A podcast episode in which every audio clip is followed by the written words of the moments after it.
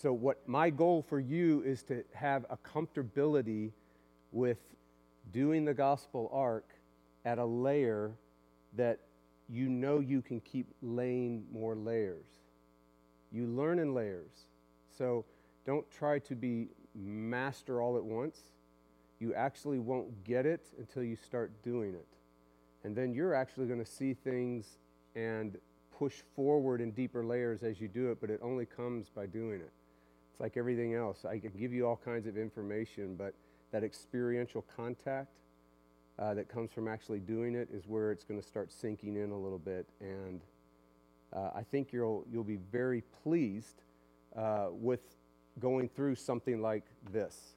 Now, if you want, you can also just be Frankenstein, you know, the guy who made Frankenstein. You can just piece together, well, I like this, I like what was said over here, I like this over here. Piece together your own thing. That's, I'm fine with that. Anything that gets you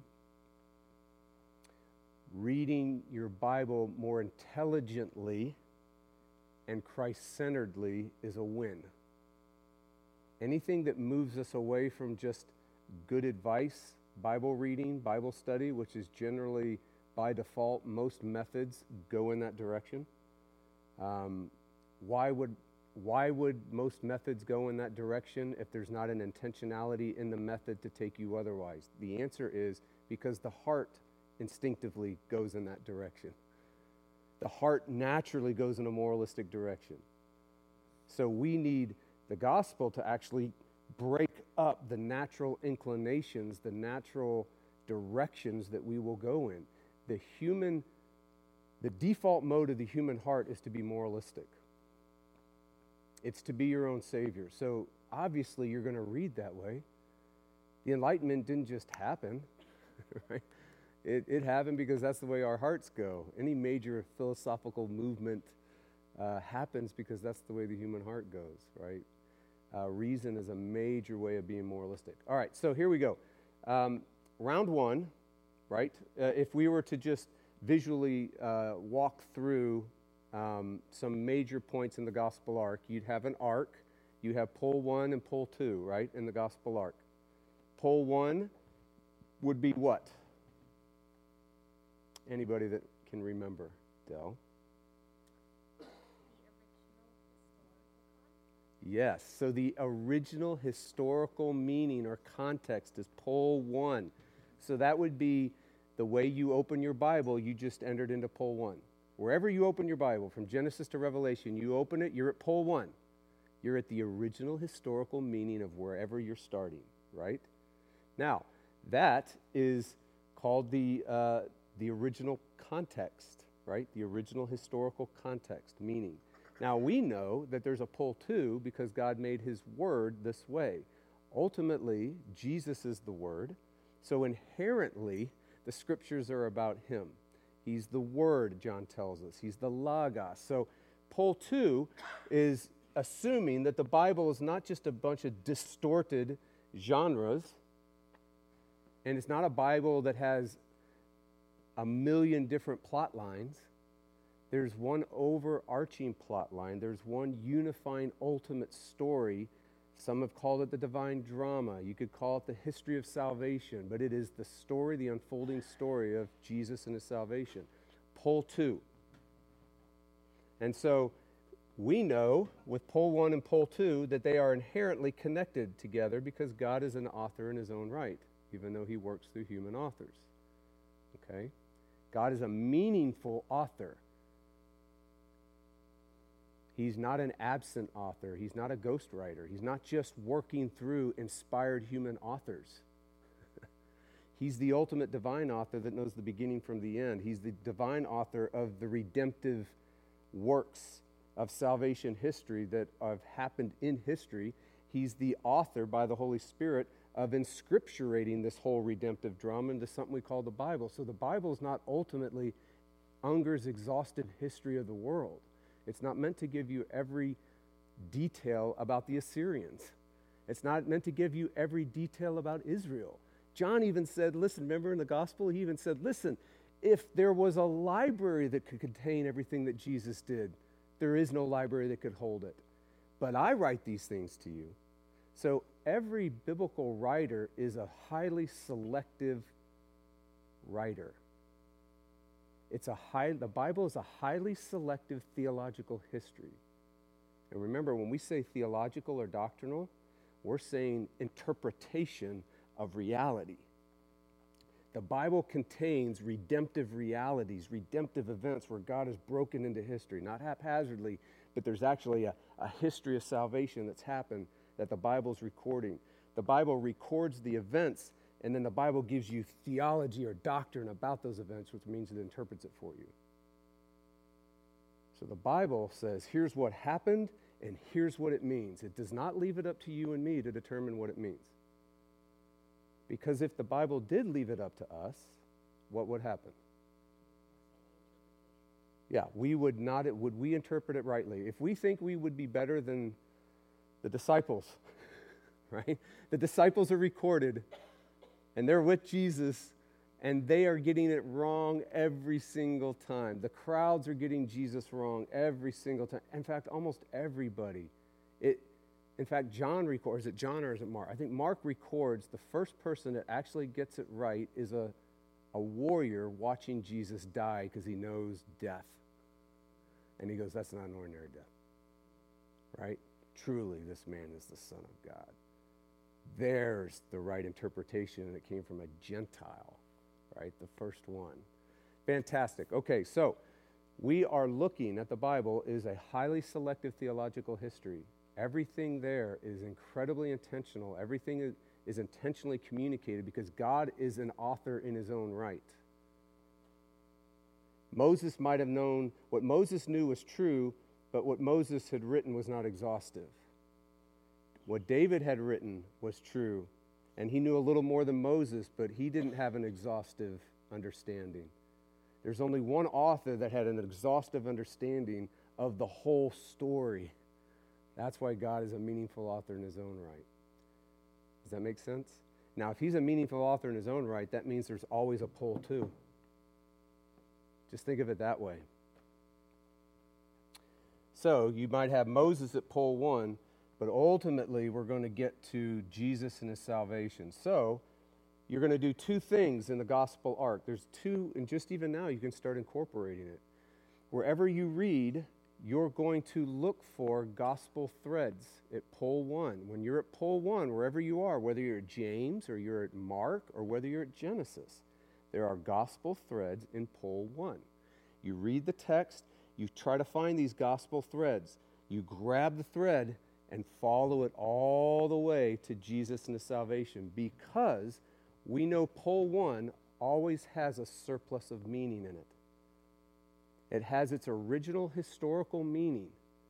It's true for what it meant and what it, it meant in that time period, but it has a surplus of meaning that's meant to bring you even further into an ultimate reality. For instance, again, sixth sense, sixth sense. What's that guy's name, the, the boy's name? Matthew McCulkey or whatever his name is. You know what I'm talking about? What was his name? Well, there you go. Like, I can't even get my boy stars right, the boy bands right. All right, he says, I see dead people, right? That is pole one. That meant something at that time. When you realize Bruce Willis is dead, you just got pole two. Oh, now you put that lens on. Bruce Willis is dead. And you re watch the movie. You have a surplus of meaning now all over pole one. I see dead people is now busting out with meaning. He was dead then, even though we didn't know it, right? No, that now that's why it was so weird. He had this weird relationship with his wife. You couldn't. oh my word, they were never really in the same room. You know, it's just stuff like that starts happening, right? When Jesus resurrected, it was, I see. It was, no, uh, Bruce Willis is dead, right? And now, now you can you can not only start with pole one and find a gospel thread because there's a surplus of meaning and pull it all the way to Jesus and his salvation, you can also read backwards. You can put a gospel lens on and look at the text. So now you can go start with pole two, put the gospel lens on, and look at the text. You can look at the text and find a thread, or you can put the gospel lens on and read backwards and look at the text. Because of this lens, Bruce Willis is dead, you're going to see, I see dead people. It actually has meaning here, but it has a bigger, complete meaning in light of the story of redemption. Does that make sense? What would be the most obvious example I mean, let's just pick an ex- obvious example. Um, how about when Moses wrote, uh, lifted up the snake in the wilderness? Right? Everybody, you got the, you got, it has its own meaning, right? And then what did Jesus do? He took that and said, that was me. what? right? Or when Paul says, yeah, when you were baptized into Moses, they were really baptized into Jesus. What? Right? That's when people go crazy that are siloed Bible readers and they say, you can't read the New Testament into the Old Testament. And the answer to that is, well, Jesus did. Right? Uh, that's how the Apostle Paul read his Bible. In fact, Paul says this. Are you ready for this? You still got pull one, pull two, right? Just if you need a visual, you know, you can have my incredibly graphic, nice visual that I've done on Microsoft Word. You see that? That's just like in the book, what did I sent to the publisher? I had this insert cool graphic art here. And I gave them no art because I don't have that ability to do that. But somebody is going to create a really cool gospel arc graphic that will be in the book. Okay, so what was I even saying? We were going pole one, pole two. It was really good. What's that? Oh, Paul, Paul. So Paul goes, thanks, y'all. It's part of my sickness. My brain's not really like functioning completely. I'm not like, like back yet, but it's getting there. All right, here's pole one, here's pole two. What Paul says, this, he says, when, when, when the Israelite leads, reads the Bible, they have a veil over their eyes. Why? Because they only get the original historical meaning. He says the veil is lifted. They actually will read their Bibles rightly. The veil is lifted by Christ. Isn't that incredible? Reread that passage, it'll blow your mind. That I did, spent a lot of time on that in the book. The fact is, if you only read the original historical meaning, you are reading your Bible wrongly. Because Jesus will say, Listen, Moses wrote about me. He wrote about me. He says, You read, he, told, he tells the people that are religious leaders, you search the scriptures. You read them. You've mastered them. You've memorized them. You've been catechized in them. You know them which way and forward. He says, but you misread it every single time because they bear witness about me and you don't come to me in Moses. And then remember what he said to them? He says, I'm not the one that's going to accuse you. Moses is going to accuse you because he wrote about me. All right? So, pole one is the first stop, it's the original historical meaning. But if you stop at pole one, you will be a moralist because you have not connected the full and final meaning into the full and final revelation of God, ultimately. And so, what we're learning to do is how to do that. Next week, we are diving into it big time. I mean, we're going to really look at how to do this, okay? So, pull one, uh, round one, is we read the text. You're listening to the text. All right, remember that? There were three reads and listening to the text. This is the fun part. This is the part where you listen for yourself in the first read. This is you becoming an intelligent mystic. This is you being spoken back to life again.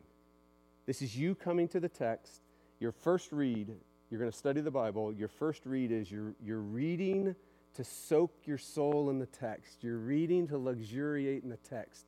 You're giving a slow, gentle read for you to be spoken back to life again. You're doing what Luther says you're shutting up and you're listening. And you're letting God speak you back to life. Okay, that's your first read. That's a great read. Second read is you're going to enter the world of the text. This is all into round one. You're going to enter the world of the text. Who did not get these last time? I have some extra copies. This is round one and round two, so just pass them back to whatever. I only have 10. Again, if I, whoever wants to be the like bearer of the manual, let me know. And at the end of this thing, then you can get everybody's email and send it off to them. All right. Your second read on listening to the text under round one is you're, you're listening to the world of the text. You're entering the world, you're going to put, you're going to see the world, you're going to feel the world, you're going to smell the world, you're going to get all your senses and your experiences, and you're going to get as experiential as you can be into the world of the text. You're going to be a time traveler, you're going to get out of your world, you're going to, you're going to approach the text completely naive. Even though you might have read this text 50 million times, you're going to approach this text like you are incredibly naive because the scriptures are living and active, they're not static so you can come to any text because it's living and active and read it fresh with utmost naivete, like you don't know what this means. That's your second read. Enter the world of the text. What do you see? What do you smell? What do you taste? What, ooh, was that interaction a good interaction or was that an abrasive? Inter- you just you're just thinking that way. You're going to learn to think that way when Paul's writing this, is he, is he like happy? Or is he pissed off? Oops, that's taped. But, oh well.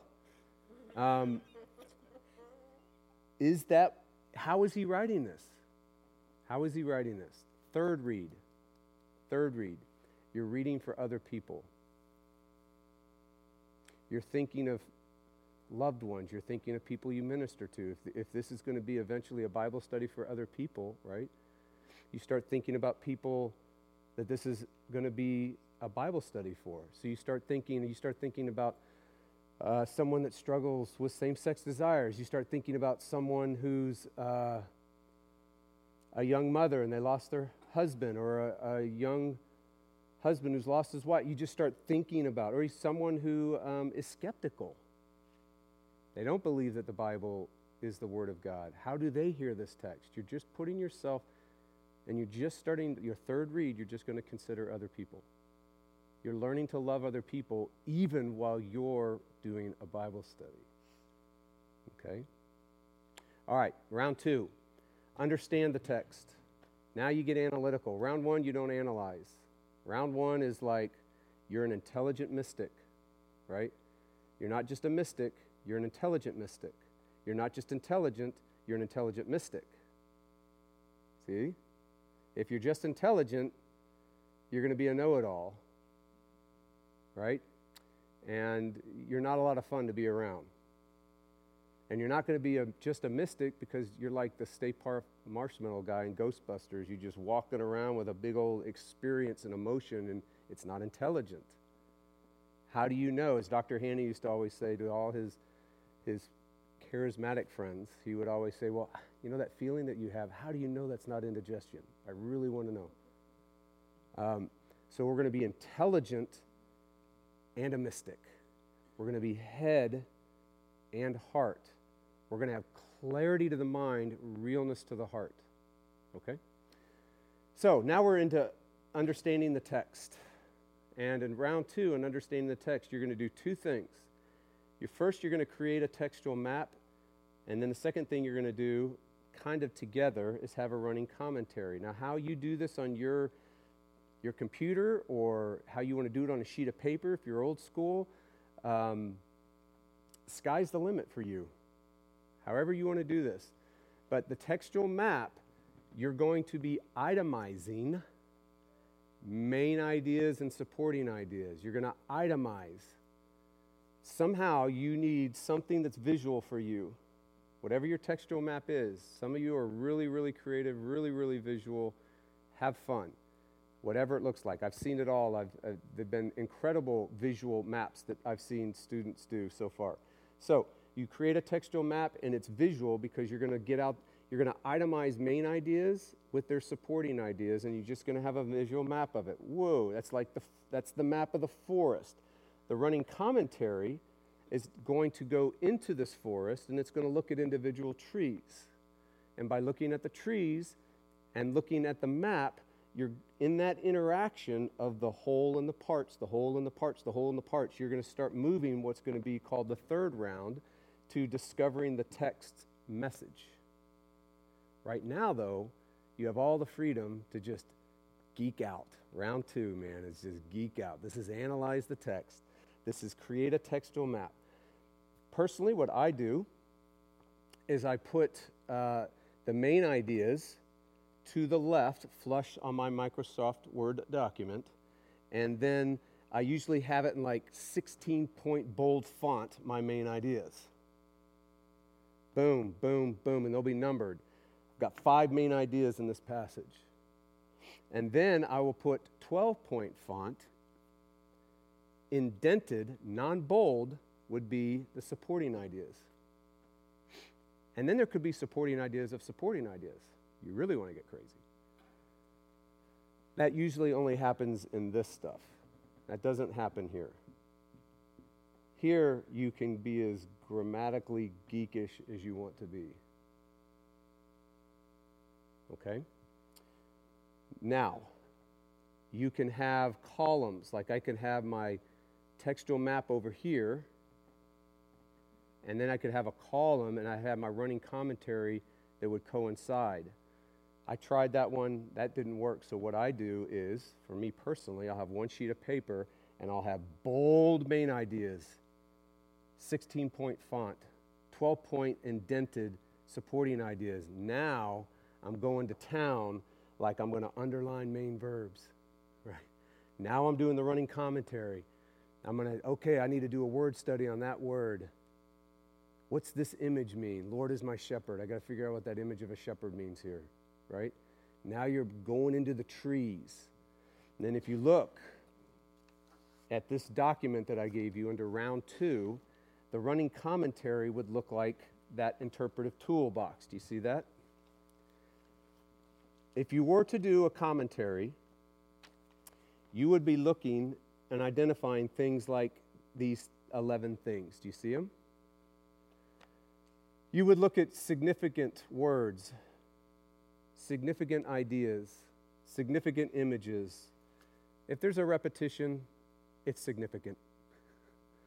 So always mark a repetition. You're going to look at connector words. What are connector words? And, but, for, therefores, right? Those are connector words. Um, allusions and quotes from other places in the Bible. If a New Testament quotes something from the Old Testament, that's significant. If the Old Testament quotes another Old Testament, that's significant. Remember, if this is a highly selective theological history, everything's intentional. There's no wasted words, there's no wasted anything in the Bible. Okay? Then you look at um, characters and dialogue. If a character talks, whoa. Right? I mean, there's been like there's no one's talking except God in all of Genesis until man sees woman. And he doesn't talk, he sings. That's a huge deal. What if, just think about this, the first human words were a song, a love song? That just in of itself is, is just fascinating, isn't it? Maybe we were made for music. Then you've got scenes and places. You've got actions and events, historical background. I mean, one, what would be some historical background that would be, you know, pretty, you want to know about some historical background? Just anything that you can think of, Old Testament, New Testament. Give an example.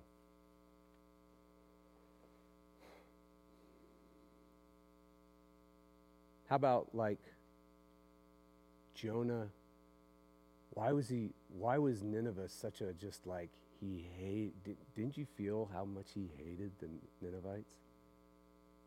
Well, maybe we ought to like why would he hate them so? And then you start realizing that the Ninevites were the Assyrians.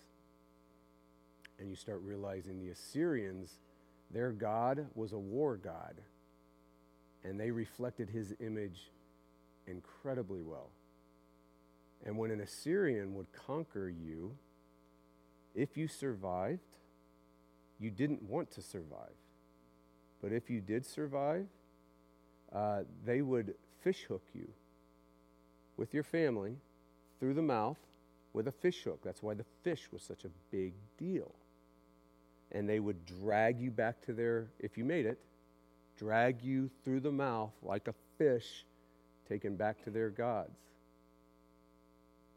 They were notorious warriors, ruthless warriors.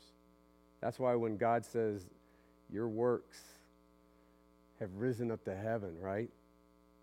So it would be like, um, it'd be like you, you know, your family being completely brutalized before your eyes, and now you've been called to go preach the good news to that, the offenders. It'd be that.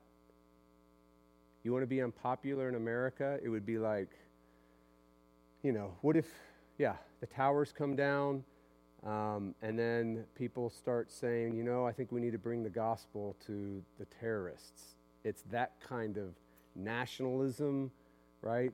Israel hates Assyria, and if you want to be a if you want to be a popular teleprophet, to go to Assyria is the end of your career. Right? You see? So historical background tells you all that stuff. So you just want to you just get a good Bible encyclopedia. There's one volume dictionaries, and you look up Assyria. And you just kind of do some quick background. That would be running commentary kind of stuff. Does that make sense? Okay, and this last one is is I think the most important. Number 11. You see it? The unexpected, unusual surprises, out of place details, and questions that provoke you in the text. This is a great place for the deepest meaning to hide. I can almost guarantee you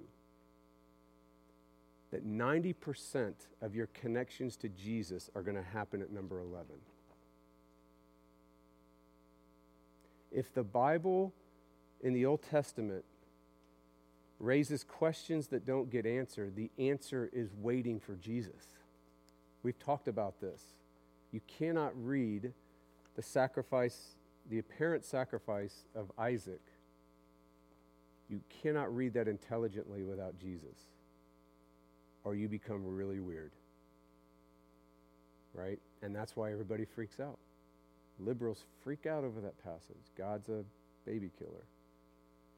Yeah, child sacrifice, I thought he was against that. I think that's why didn't he punish the Canaanites for doing that, right?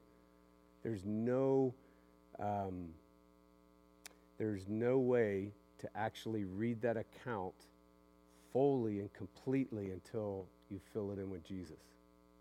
It's meant to keep, it's meant to say, keep reading. There's clues, right? You'll get a clue like, oh, wow, there's a ram caught in the thicket. Yeah, you're going to get clues. You're going to get a surplus of, you're going to get gospel threads. But the ultimate meaning is not resolved until you get to Jesus. Where can you ultimately resolve justice and mercy until you get to the cross? You just can't. You get justice in the Bible and you get mercy in the Bible. But the two don't coexist hardly until we get to Jesus. Because when person gets mis- mercy, everybody's like, like the Ninevites, God, how could you do that? Jonah, aren't you just? right? And remember, that's exactly what Jonah said. I knew you were a merciful God. Do you remember that? He wanted justice. And that, yeah, yeah, fascinating stuff. So 11's a, a good one. Now, here's what we're going to do with our remaining time. I just want to expand your horizons. You, you are good with this, okay? You're good with this. You can do this. You can create a textual map right now. You can read your Bible and you can say, what's the main ideas here? Well, this is about, fill it in the blank. This is about this, this is about this, this is about, I've got three main ideas in this passage. It doesn't matter which genre you're at. You could be reading Proverbs, you can be reading uh, epistolary literature.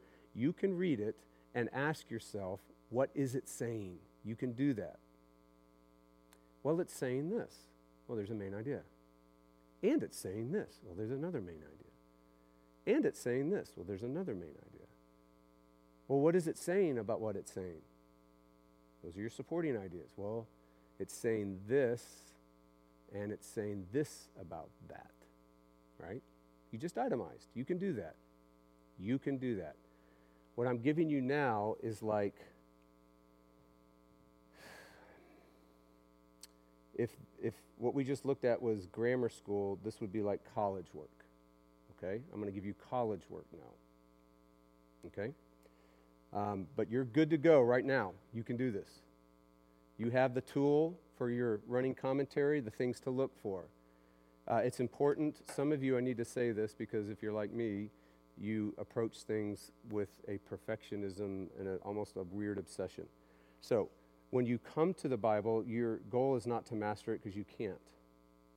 You just can't. You're coming to be mastered, not to master. So, you're going to pick highly significant, not everything on that tool list. You're not going to go through all 11 and just, you know, perfect it out. That's the, I, that is guaranteed to get you to hate studying the Bible. Okay? If you stick with round number one, and listen to the text, you're going to you're going to love it. You're going to get to round 2 and you're going to say, I'm just going to be very selective. I'm going to I'm going to I'm going to look for key since I know that I'm in poetry, I'm just going to look for the key images. That's all I'm going to do. That's it.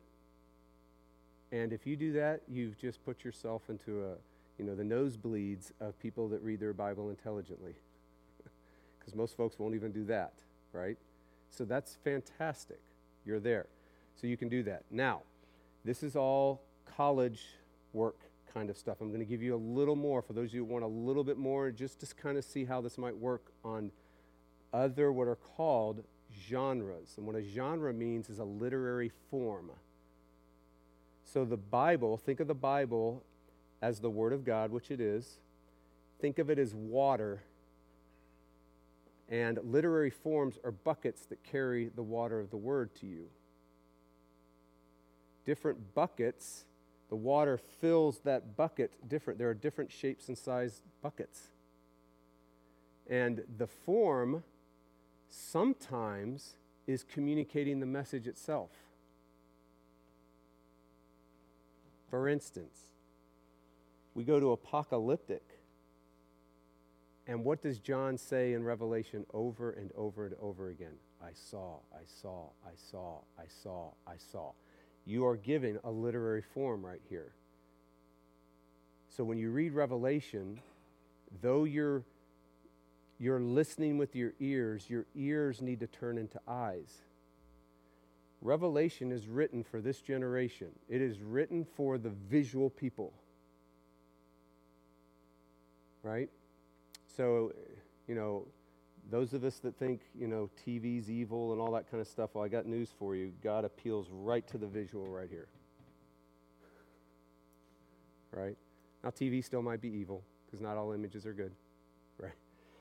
But the mode itself, the form, the visual is communicating not the, not the hearing. You're meant to be seeing it. So if you keep trying to say, well, I, don't, I, just don't understand that, I don't understand that, then that's part of your problems because you're trying to understand it. See it first, right? And the images are going to be Old Testament. And this keeps us from being really creepy and weird. Because when you read apocalyptic literature and you're going to try to find the main ideas by looking at what the visuals are communicating, if you're going to try to get the right main idea, the right interpretation of these images, you need to go to the Old Testament to get them because they're images from the Old Testament. They're not just images that you and me can fill in the, any meaning we want them to be.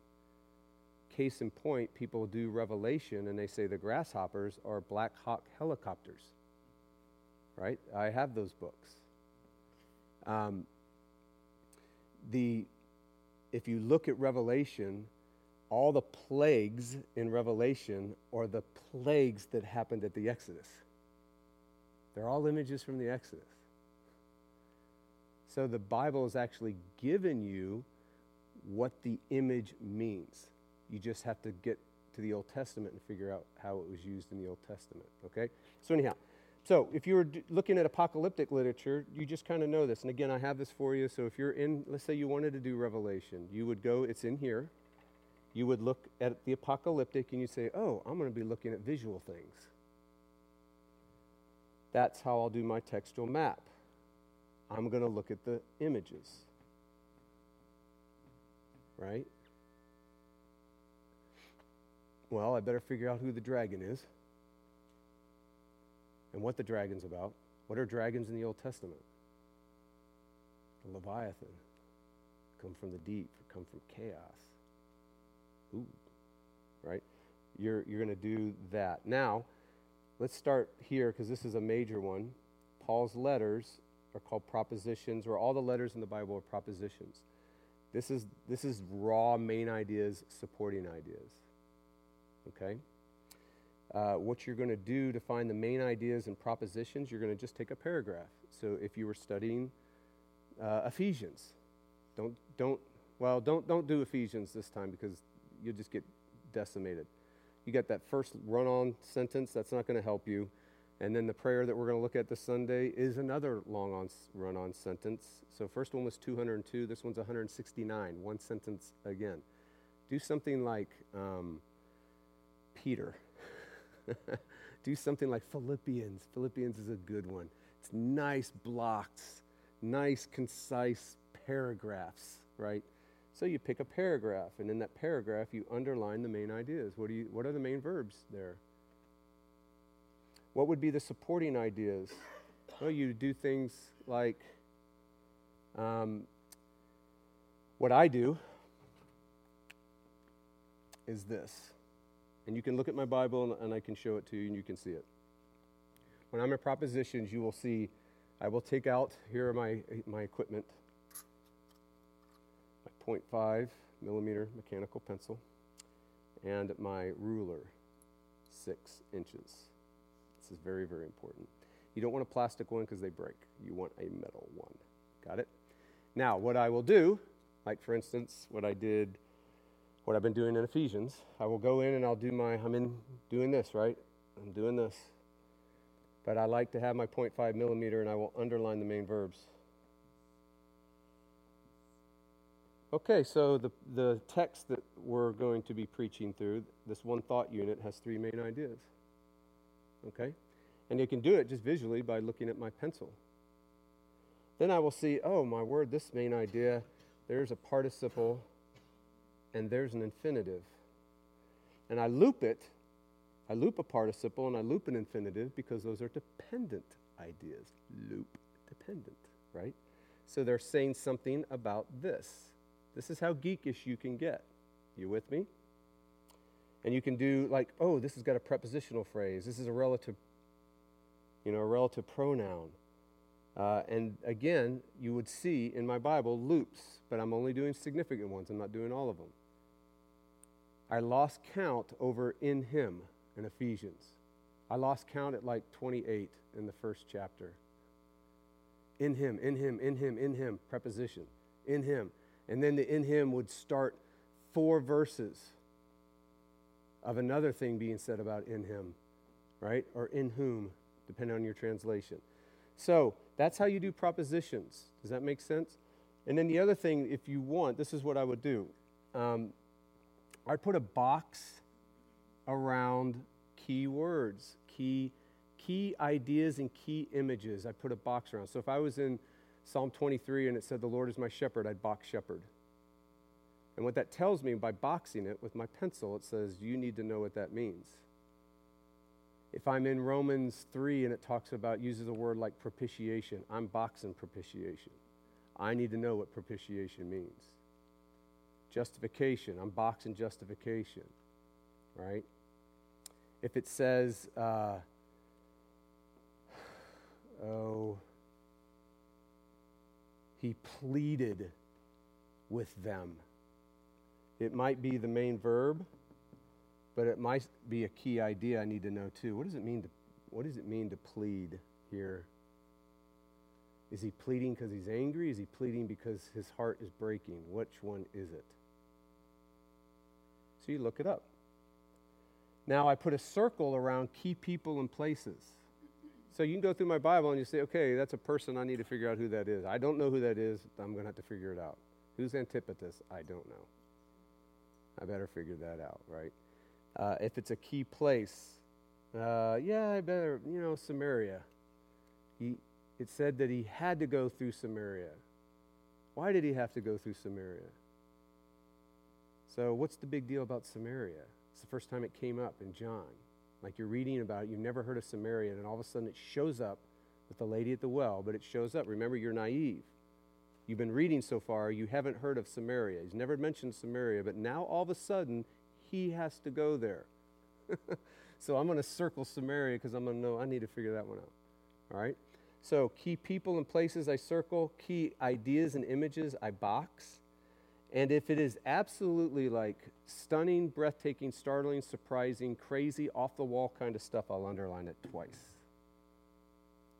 That's just me. You can do this. You can figure something like this out for you, right? But that's just a nice visual map. So you could study your Bible, create a textual map in your Bible without even getting out your Microsoft Word and getting in detail.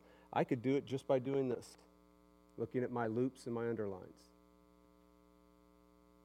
That make sense? All right. Narrative, really quick. Narrative you're going to pay attention to setting, characters, and the storyline. And sometimes the storyline's resolved, sometimes the storyline's not resolved. That's how you're going to find your main ideas. I guarantee you, if a setting's mentioned, that's a main idea. Guarantee you. If a character's mentioned, I guarantee you it's a main idea. That character's there for a reason. So that character might be like, um, well, the king, let's go back to Jonah. The king is mentioned. Why the king? Well, he was mentioned, and he's the only person in Nineveh that's identified the king. And then, what, 5,000 cattle? This is just weird. It gets weirder as you read it, right? When you start thinking about this way, you start all of a sudden following characters, and you realize of all this incredible city, one person's identified the king and a bunch of cattle. why? You know, that'd be like one of these startling things. Wow, God really cares about cows, right? and then you go into the plot line. The plot line is like this is a story about what? Answer that question. If you're doing narrative and you're studying, and remember, when you're studying narrative, you're studying one story. You're not going to go take on a string of three stories to study. You're going to study one story. One story. When you're doing propositions, you're doing one thought unit. One thought unit, not three, not four, one thought unit. A paragraph is one thought unit. You string them together, you can create one thought unit with five paragraphs if you want to. But you're going to need to know what each of these thought units were to understand what this one was. Does that make sense? All right, narrative. And then you get to poetry, what you're going to be following is the images. So, uh, what's the uh, main idea? you're going to find all the images and you're just going to list out the images. Well, there are four images in here. Okay, well, there's your four main ideas. Got it? And then you're going to say, well, what is it saying about those images? You're going to have to figure that out. And then wisdom, when you're in wisdom, wisdom, what wisdom is doing is that basically God has made the world a certain way. The world is lawed. It's the, the spiritual fabric of the way things work. It's, it's the good, the beautiful, and the true. Uh, the world was made uh, for God's glory and for human flourishing. So, embedded into the world, wisdom, embedded into the world is the spiritual fabric of the universe. Embedded it is the ordered and the structured of the good, the beautiful, and the true.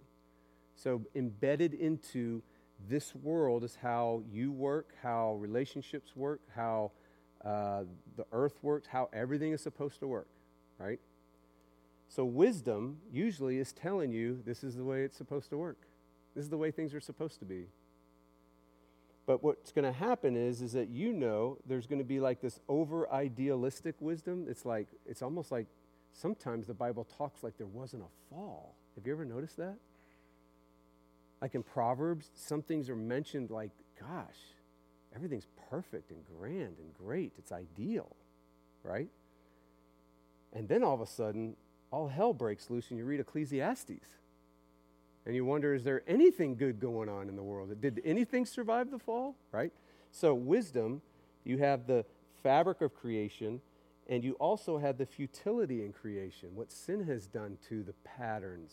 You have the regular patterns of creation, law, and then you have the decreative forces now at work, the dark powers now at work in creation. Wisdom literature talks about both of them. This is why we become really, really moralistic in wisdom literature because we take this fabric of creation and we read it like there wasn't a fall. Oh, yeah, yeah, yeah, this is the way it's supposed to be. I can do that.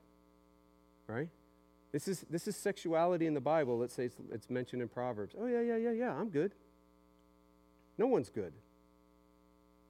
Right? I mean, the Bible's going to actually say that. No one's good. No, not one. Right? So, just remember that when you get to wisdom, the two things that you're going to be looking for is the regular patterns of creation, the way things were meant to be, and then the futility of that fabric because of sin. That's how you're going to find your main ideas and supporting ideas in wisdom literature. Okay? Now, this is really, I'm giving you a lot. I feel like I, we got to stop. But here you go. If you want to geek out, you can geek out. This will be on that sheet. You don't need to be. You, right now, can do this. You can understand the text by doing this. Itemize main and supporting ideas. You can do that right now, any genre.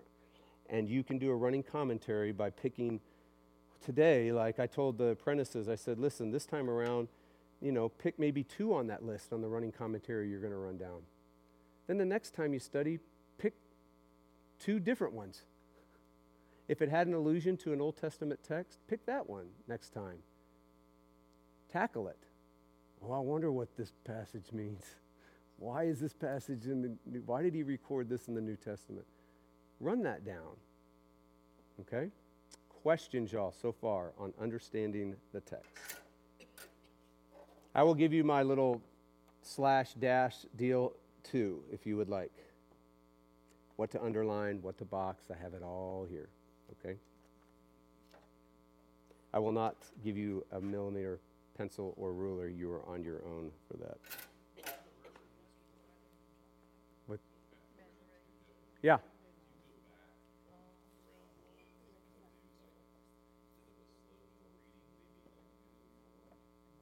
Ooh, that's good. Yes. Yes, you will because you can't help it. Right? Once you've got once you've once you've done this, you now see the text differently. And when this happens, what's going to happen when we're going to discover the message of the text? You are now going to read it that way. And that's where your meditation, you're going to have a lot more meditation is going to happen after this. I mean, this is really important. It's kind of scary, but it is kind of important. It's hard to meditate on the text when you don't know the meaning of it, right? That's why we, we do a lot, we don't meditate a lot in our generation because we don't know the meaning of the text, right? So here's what's so exciting. When you guys, when we study now a particular text, you now have it. You understand it to a degree, so you can actually now start thinking about it. Does that make sense? You're now free to think about it. And remember, what we're talking about here is you're reading to listen. And as, you're under, as you read to listen and you kind of understand what's going on, now the Holy Spirit is taking that text and giving you clarity to the mind and realness to the heart. And now it turns into actual communion with God and prayer for yourself, prayer for people, right? It's just the way it works. Reading leads to thinking in the presence of God thinking in the presence of God is communing with Him. You start talking to Him, you're listening, and you are under, you're thinking about this particular thing. When you're thinking, is really, when you're thinking about something, that's God actually directing you. that's how you listen. Uh, and then that turns into prayer, and that's what this whole dynamic becomes. And so if it becomes that round one, it's going to become this in round three after we've done this. It's going to get a little more informed Yes. What's the, oh, underlining, of course. And the double underlines are very, very important.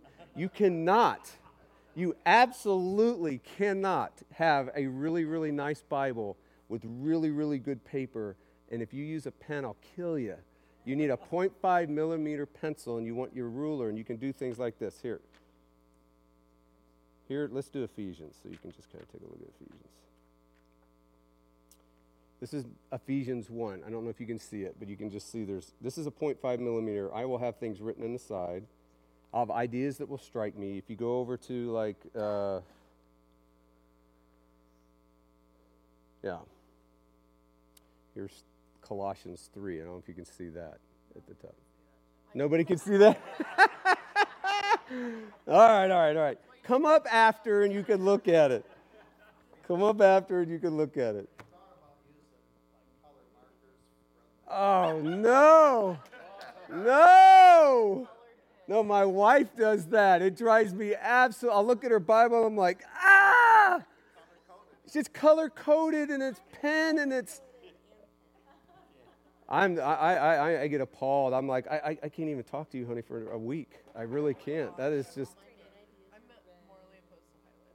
Yeah. You could do it. Whatever's good for you. No. Well, you got what you want to do, honestly, this has been so helpful.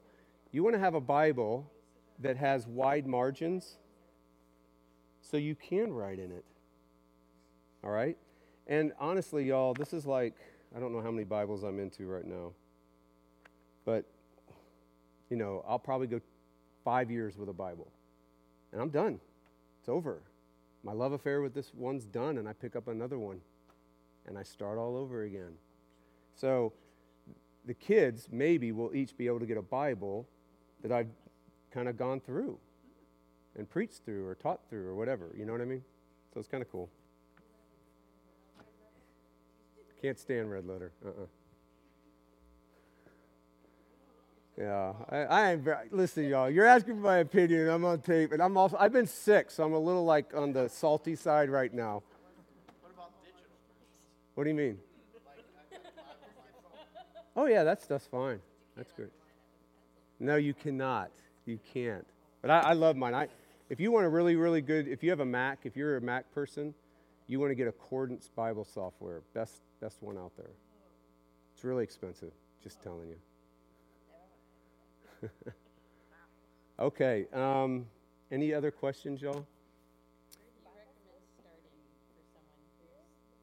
Where to do this? Yeah, I, I would say, y'all, take, um, take Rome. What was the text we did? Romans 10, 1 through what was it? Do you remember? Yeah, Romans 10, 1 through, 1 through. Someone look at Romans 10 and, and see, tell me what the paragraph is. Yeah, if you want to start somewhere, this is like in the apprenticeship program, this is the first text. We did a text for every genre. This would be a this is a good one to start off with. Romans 10 and it goes one through, anybody have that? It was one through four. One through four? Yeah. Okay, that's the paragraph, one through four. Got it? Start with that one. Yeah, start with that. And then, uh, and then we'll do a narrative. I'll give you a narrative one after that. Okay, do we have anybody that wants to be like the email person? You got it, Denton? Denton's got it.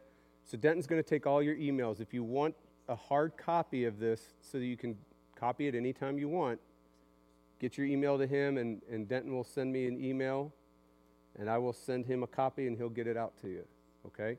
Next week, we're going to look at round three discover the text's meaning. You're going to be looking for three things. So you've done all this hard work. All this hard work. This is, this is the hard work part, round two. This is rolling up the sweat. You're sweating. This is the sweat equity comes at this time, all right? What you're going to do in round three is you're now going to make an interpretive decision.